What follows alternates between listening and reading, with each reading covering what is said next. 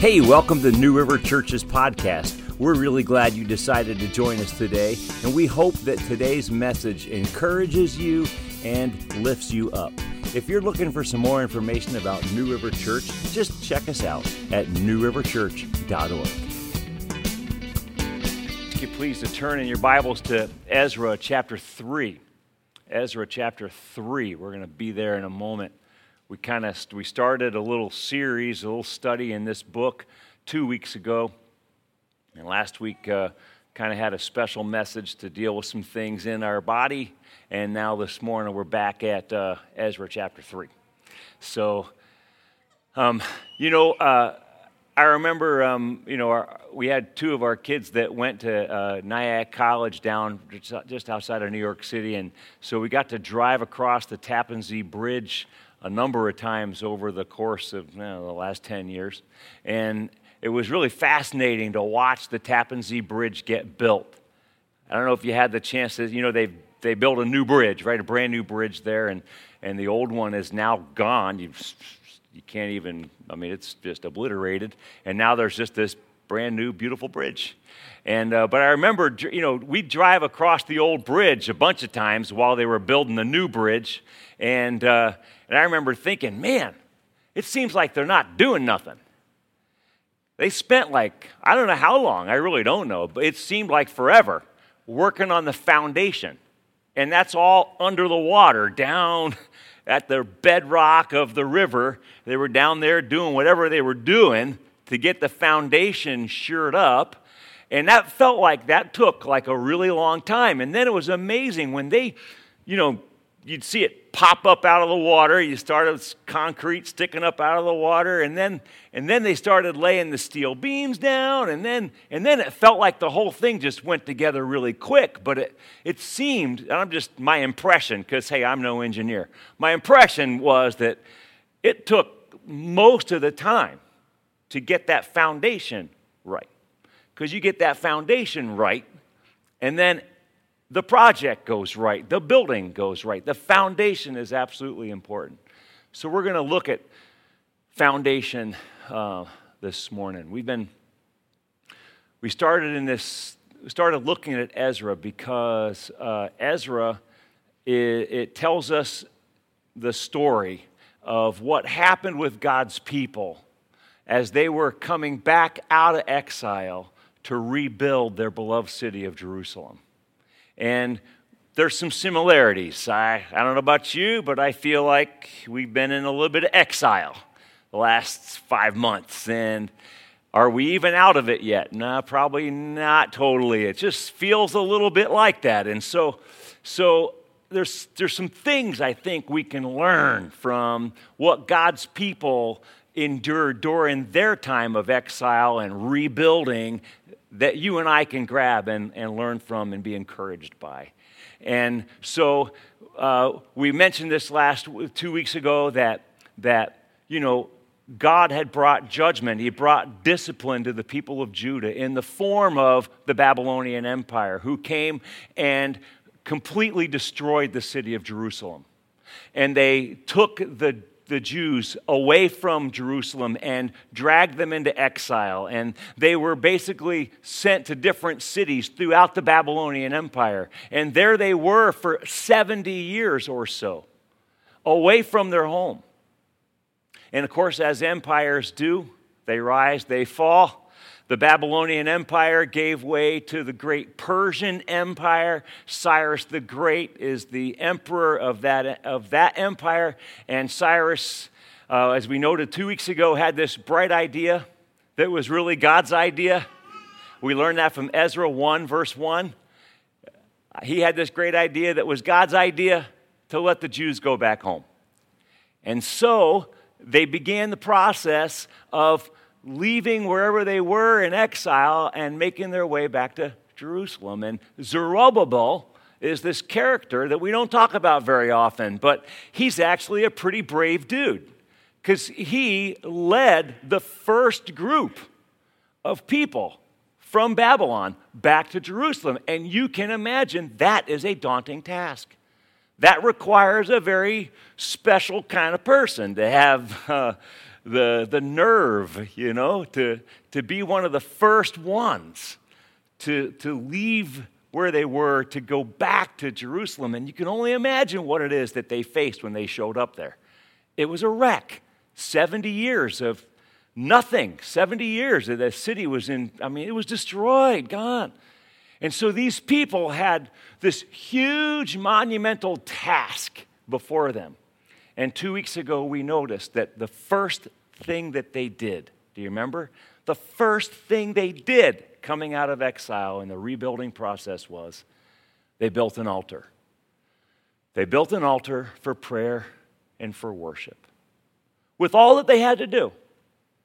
I mean, you think about it. Ton of work, lots of work. It must have been screaming at them every day. And yet, they built an altar for prayer and for worship.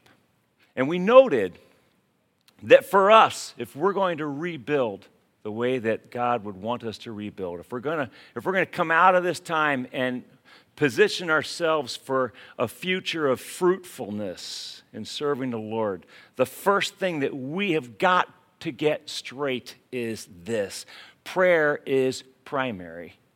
We've got to be connected in intimate relationship with Jesus. The only way to do that is through prayer. Jesus said it this way, and it wasn't a put down, it was a statement of fact that apart from me, you can do nothing. Jesus said, He's the vine, we're the branches. So if you and I are not connected to the vine, all we are is a dead stick. And quite honestly, the church has tried to serve God as dead sticks, in my humble opinion. And the Lord is trying to bring His church back to this really important spot that we are a people, first and foremost, who love Jesus with all of our hearts. We take prayer seriously. And so we've said prayer is primary. That's what we're going to do as a church. And we won't apologize for it. Have you ever noticed? Well, let me ask this question. So, you know what the first and the greatest commandment is? What is it, everybody? Here's a quiz. First and greatest commandment is love God. Love God with all your heart, soul, mind, and strength. And the second command is love your neighbor as yourself. Have you ever noticed how we tend to skip the first commandment to obey the second? How often have we disobeyed the first commandment in order to obey the second commandment? Why do we do that? Why do we take the first commandment so lightly? I think I know the reason why. Our flesh feels important when we do something important for God. And it doesn't feel that important to pray.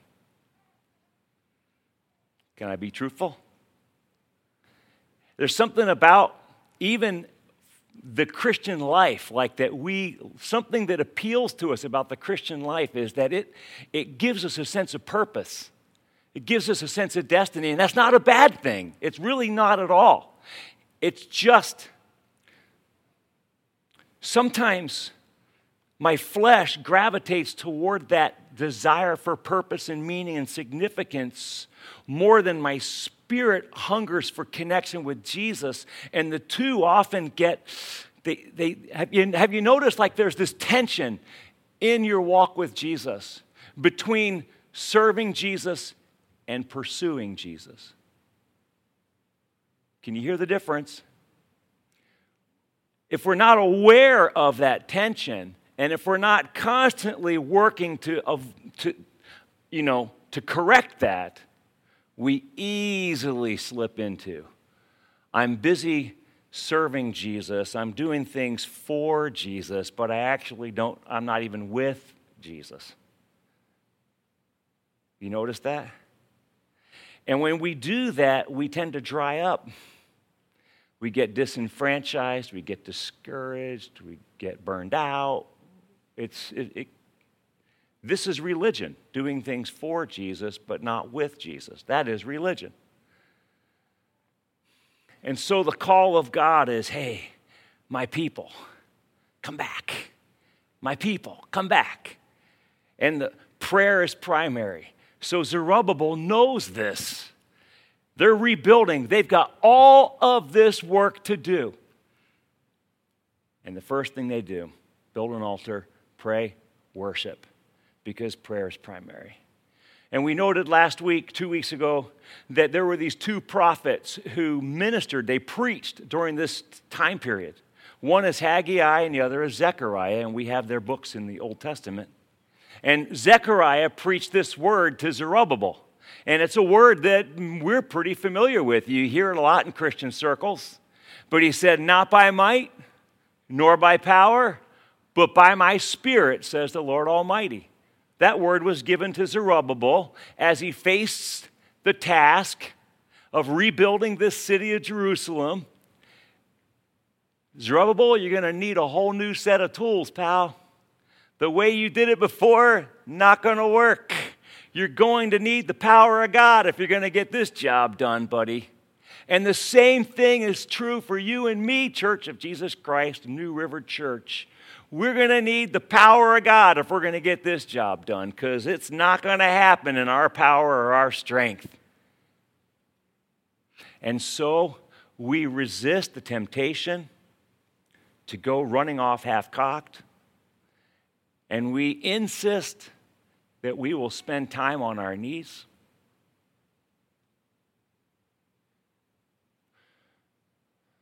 One of the surest signs you know the difference? Hmm. So, uh, you know, Jesus is a shepherd, and shepherds lead. the devil's a cattle driver, they drive. You drive cattle, you lead sheep. One of the differences between the devil and Jesus is Jesus leads by his voice. Follow me. I'm going here. You come here. And the devil, he's always behind you, driving, driving, driving with the whip, driving. One of the surest ways that you know that you're, whether you're encountering the leading of the Spirit or you're encountering something else, is by how hurried you are.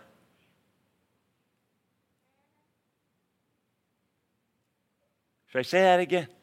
One of the surest ways that you can tell whether or not you're being led by the Spirit of God or led by some other spirit is how hurried you are to get it done. Jesus leads. Let's not run off before we take time to pray and seek the face of the Lord. Listen, the devil is more than happy to have you destroy your life for a cause as long as you miss Christ in the process. An awful lot of Christian people have destroyed their lives and their families in the name of Christ, but missed Jesus the entire time because they missed this really important principle in the Christian life. And so, they built an altar for prayer and worship. What did they do next? Well, that brings us to Ezra chapter 3. Ezra uh, chapter 3. And we read this. I'll start with verse 7. He says, Then they gave money to the masons and carpenters, and he gave food and drink and olive oil to the people of Sidon and Tyre, so that they would bring cedar logs by sea from Lebanon to Joppa, as authorized by Cyrus, king of Persia. In the second month of the second year after their arrival at the house of God in Jerusalem, Zerubbabel, son of Shealtiel, Joshua, son of Josedek, and the rest of the people, the priests and the Levites, and all who had returned from the captivity to Jerusalem, began the work. They appointed Levites 20 years old and older to supervise the building of the house of the Lord. Joshua and his sons and brothers, and Kadmiel and his sons, descendants of Hodaviah, and the sons of Henadad and their sons and brothers, a lot of sons and brothers, all Levites, they joined together in supervising those working on the house of God. When the builders laid the foundation of the temple of the Lord, the priests in their vestments and the trumpets and with trumpets and the Levites, the sons of Asaph, with cymbals, cymbals, took their places to praise the Lord as prescribed by David, king of Israel.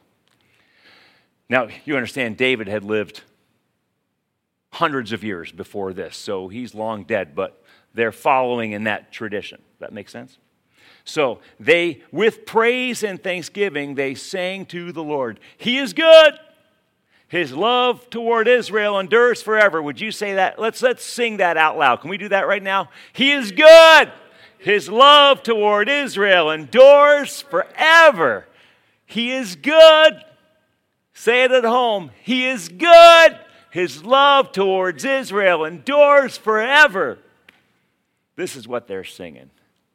And all the people gave a great shout of praise to the Lord because the foundation of the house of the Lord was laid.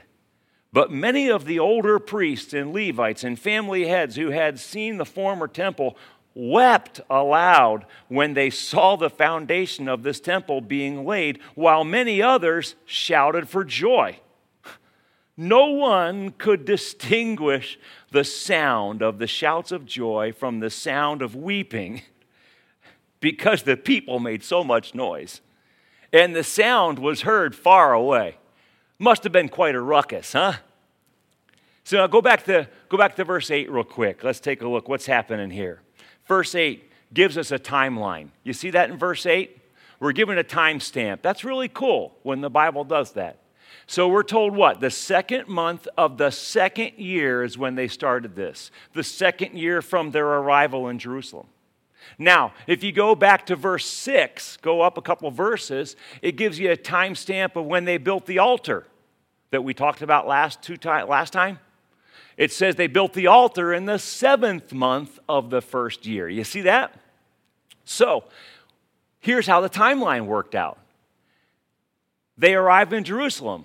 They spent the first six, seven months unpacking their bags. That makes sense. Imagine they don't have running water, they don't have electricity.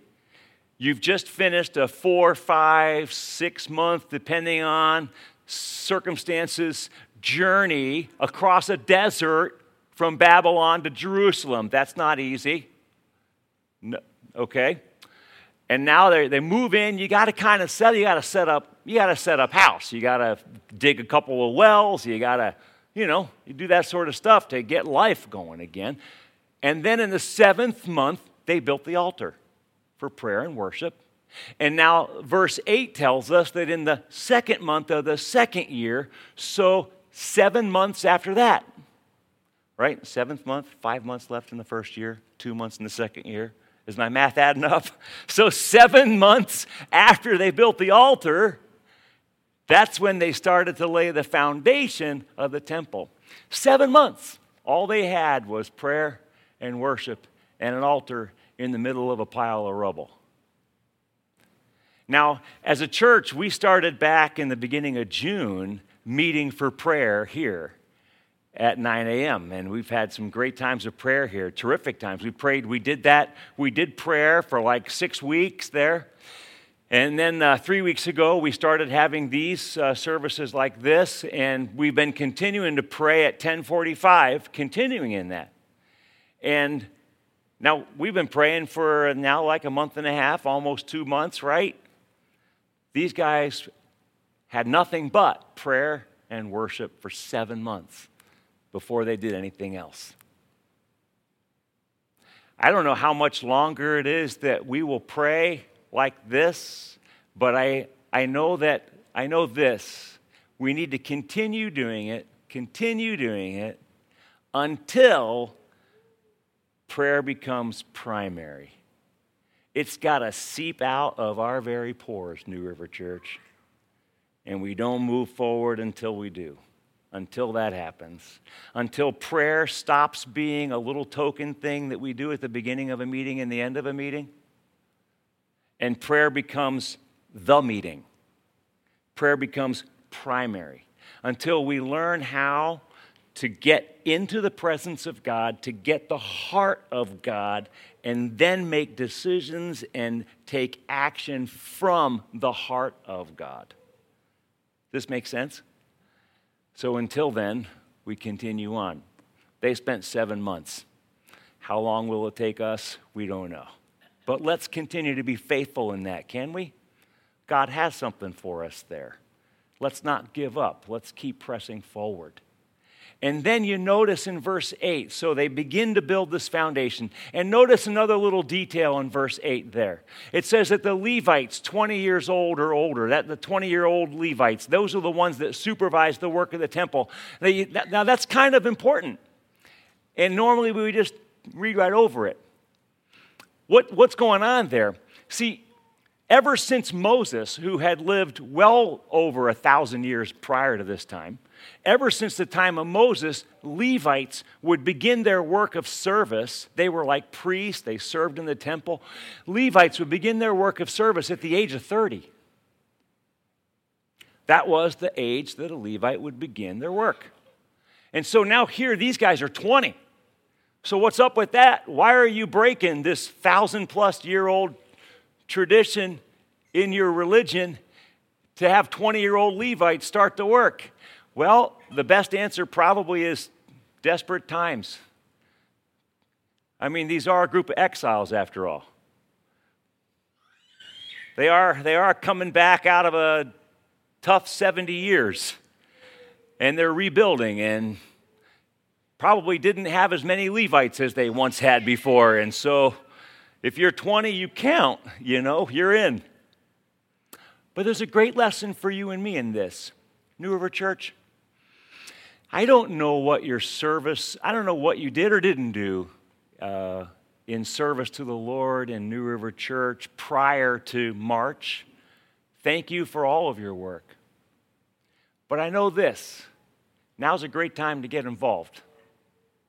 Now's a fantastic time to begin using your gifts to serve because we need you. We do. There are things that you can do. If you never thought that there was a place for you before, I want you to know there is a place for you now. And so you're going to need to be trained, you're going to need to be equipped, you're going to, you know, we're going to need to talk, we're going to need to get some things ready for you, but now's a great time. Now's a great time to get involved. And then you notice what these guys built. They built the house of the Lord. Isn't that something? Before they built any other building in Jerusalem, they built this temple. Now they only got as far as the foundation because that's where how far we read this morning. So they didn't even build the building yet, but they were laying the foundation for this temple. Why would they do that? Because the temple, you see, it represents the the the the, the system um, in which people can grow in their relationship with God. There's prayer and there's worship, but then there, there really are things that need to be done in order to grow in your relationship with Jesus. Does this make sense? Sometimes we treat our spiritual growth like somehow it's magic. Like you just pray and suddenly I'm just like Jesus. It doesn't work that way. Have you noticed that? And there are days you don't feel like reading your Bible, and there are days you don't feel like praying, and there's days you don't feel like doing, you know, what you need to do, but you do it. Why? Because it's essential to your growth in your relationship with Jesus. And the temple represented the place. For these people, it represented the place where that happened. You got the Levites with their vestments and their teaching, and you got the, it's where the kids were taught. It's, it's where they had their, their system of their sacrifices and their calendar with their festivals. And all of that was a very important part of their growth in their relationship with God. And, and we need that as well. You know, grace is not opposed, grace is opposed to earning, it's not opposed to effort. And the Church of Jesus Christ needs to understand that difference. I'm, I'm saved by grace. Listen, it costs For you to get saved costs you nothing. Jesus paid the whole price. But if you want to become like Jesus, that's going to cost you everything. That will require work. It doesn't, you don't have to work to get saved. But if you want to be anything like Jesus, that's going to require a lot of work on your part. It's going to require a lot of dying to yourself, like we talked about last Sunday, on your part and mine. It just is. It just is. There's no substitute for it. And so, the very second thing that Zerubbabel and the people of Judah built was a temple so that they could have a place, a system where that the people could continue on in a relationship with God. You know, as we rebuild, as we rebuild as a church, and we are rebuilding, as we, and, and it's not just New River, you understand that? I mean, uh, it's, you know, every local church is rebuilding in this time. It, we really are. If, if somehow you think that, oh, we're just, everything's beautiful, we just continue, uh, you're not living on the same planet that the rest of us are living in. I mean, we got decimated over the last five months. We're in a rebuilding phase. And as we rebuild, we need to recognize the first step is prayer, worship. Prayer primary, we get that down. And then the second part is we've got to figure out our foundation. We've got to get, we've got to, we got to sure up the foundation so that then we can begin to build the system again where we can actually grow and, and become more and more like Christ. What's our, what's our foundation? What's the foundation of the church? It's Jesus. You know, the Jews, they had a physical foundation, right? They had a slab of rock. That's what they had. You and I, Scripture defines our foundation for us it's Christ, it's an understanding of Christ, it's recognizing who Jesus is, it's acknowledging his lordship in our lives. It's Christ, a proper understanding of Jesus. One of the things that um, has become apparent throughout the church, at least the church in America in the last five months, has been um, that we tend to take our cues from culture and not from heaven. We are far too easily influenced and dragged around by culture. And the Lord wants to correct that. We need to be more biblically literate, friends. We do. By that I mean we need to, the Bible has got to shape how we see the world. This, this is who we are as followers of Jesus Christ. Either this is true or it's not. And if this is true, then it needs to shape how I see the world around me. And so we need to make a decision.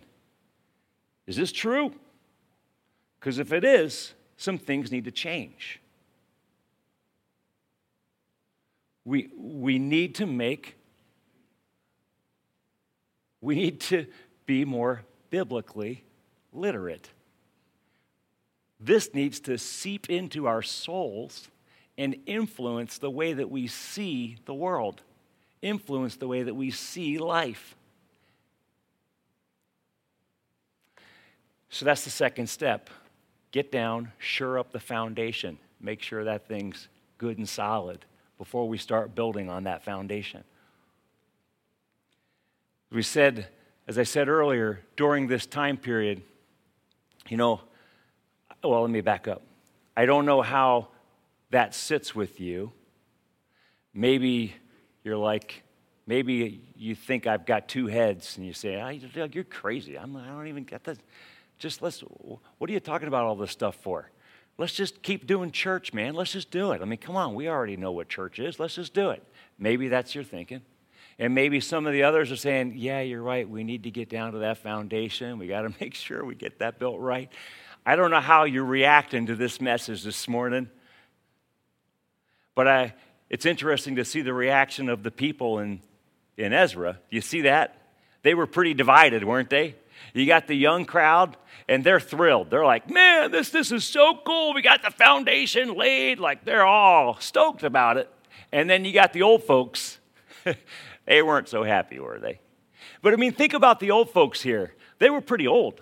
I mean, you got to give them kudos. These guys, remember, they were in exile for 70 years. These guys remembered the former temple. So you figure they might have been kids, young people during that time, and they got taken away. So these folks survived the invasion of Jerusalem, dragged away to Babylon, survived 70 years in Babylon. That makes them in their 80s at least. And then they survive a six month, five, six month journey across the desert back to Jerusalem. I mean, these are some tough people.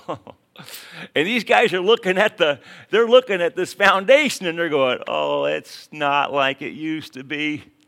Oh, I remember the old days. Oh, that was, now that was a beautiful temple. Oh, that was awesome. This is nothing. Look at this little thing. It's, oh, this is terrible. And you got the crowd. Some of them are laughing, cheering, and some of them are crying and weeping. And they're making a real scene. I love how Ezra tells us that, that they're so loud that the sound could be heard from miles away. They're, these guys are just making what a ruckus they're making. And so they're weeping and laughing and weeping and laughing and weeping and laughing. And in the middle of this crowd, like I said earlier, you've got Zechariah and you have Haggai. And they're both preaching at this time. And it's very interesting when you cross these books together in your Bible uh, because they go together. And you see what Zechariah says to them. Can you imagine? Have I set the scene? You get the scene in your mind? The ruckus, these guys. They're at this foundation, and it's, you get the picture? And Zechariah takes the mic. And Zechariah starts preaching. And he says this in Zechariah chapter 4, verses 8 to 10. He says, Then the word of the Lord came to me. The hands of Zerubbabel have laid the foundation of this temple. His hands will also complete it. Then you will know that the Lord Almighty has sent me to you. Who dares despise the day of small things? Since the seven eyes of the Lord that reigns throughout the earth will rejoice when they see the chosen capstone in the hand of Zerubbabel. The seven eyes of the Lord is just a prophetic way to say that God sees perfectly. And he's saying, God sees this perfectly.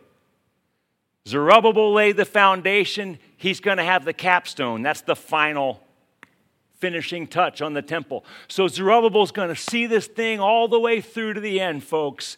And then he gives them this little line that maybe you've heard before. I know I've certainly used it before. Do not despise the day of small things. You see this? It's just a slab of rock. What could ever come out of that slab of rock? No. Can you see the temple on that rock? You know, you see this acorn. Can you see the oak in the acorn? Don't despise the day of small beginnings. Here it is. And, and do, you, do you see us? New, look, can you look at us, New River Church?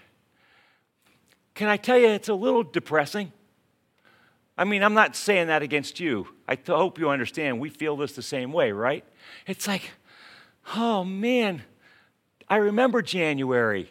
You know, our servant team, like we were meeting, we were trying to figure out how to do Easter because we were packing the place out. And we were thinking, okay, maybe we need a third service. Maybe we need to do parking. So, you know, we're like, we're trying to figure this out. Like, that was only five months ago. Here we are. You, you see what I mean?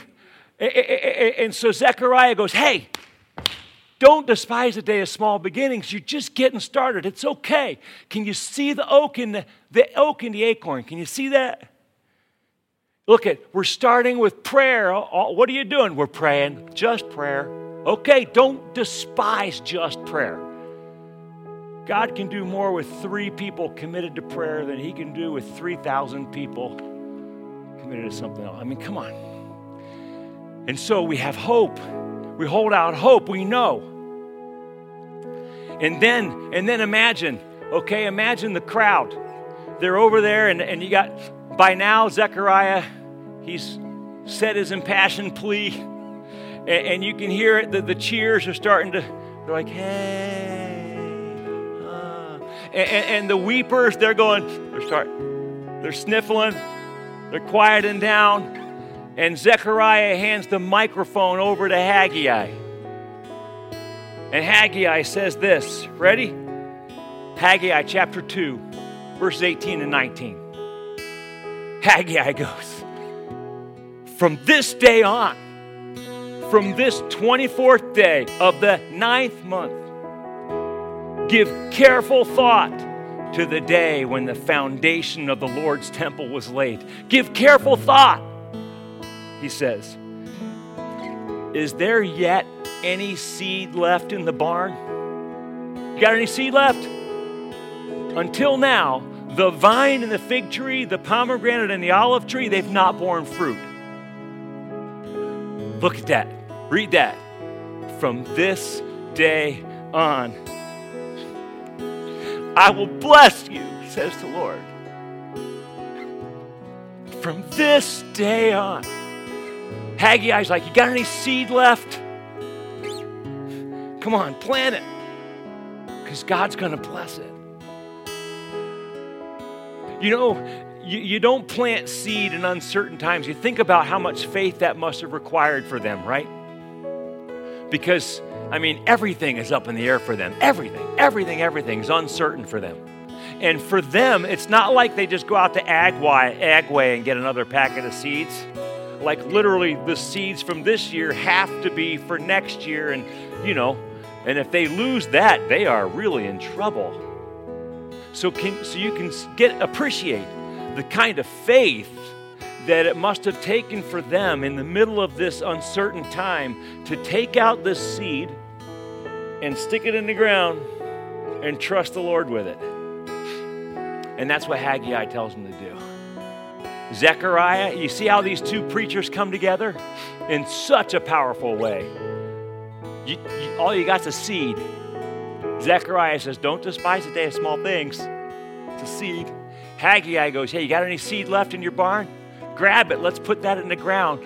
God says, I'm going to bless you. And so, friends, we take this, we take this to heart for ourselves and we say, Okay, God, what have you given us to plant?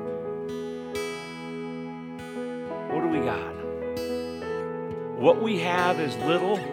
We don't have much. But what we have, we give to you. And we trust you with it. And we believe, God, that you're going to bless as we move forward. And there's just one more piece, and uh, I didn't put a slide in there for this, and I apologize for it because it's super good. but Psalms 126, it's one of those Psalms of ascent, Jonathan, you were talking about. but this psalm, honestly, we don't know when it was written, but it could very well have been written during this time. Uh, many of the songs of ascent were written during this time period in their history. So it's not a stretch to think that this psalm could have been written maybe even on that day with half of them crying, half of them happy, and Zechariah and Haggai preaching their guts out. Maybe this psalm was written at this point. But here it's Psalms 126. And I just, uh, he says this When the Lord restored the fortunes of Zion, we were like those who dreamed. Our mouths were filled with laughter, our tongues with songs of joy. Then it was said among the nations, The Lord has done great things for them. Yeah. The Lord has done great things for us, and we are filled with joy. Hmm. Those who sow, oh no, restore our fortunes, Lord like streams in the Negev. Those who sow with tears will reap with songs of joy. Those who go out weeping, carrying seed to sow, will return with songs of joy, carrying sheaves with them. I hope this morning that the Word of God has infused your heart like it has mine with hope that says, Here we are at this weird time in human history where so much is uncertain, but we will, with faith, connect our hearts to Jesus in prayer. We will sure up the foundation to gain a proper understanding. We got to know this book. We got to know it inside and out. It's got to influence everything we are and do. We will do that. We're going to take our little seed, whatever that is, you know, we're going to give and make investments. Serve, make investments. Knowing right now it doesn't make sense, but someday it will. We sow with joy. We sow with sadness, it says we bring back sheaves with joy. Oh. Let's bow our heads in prayer.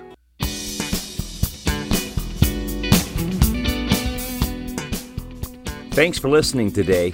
If you'd like more encouragement or information about New River Church, check us out at newriverchurch.org.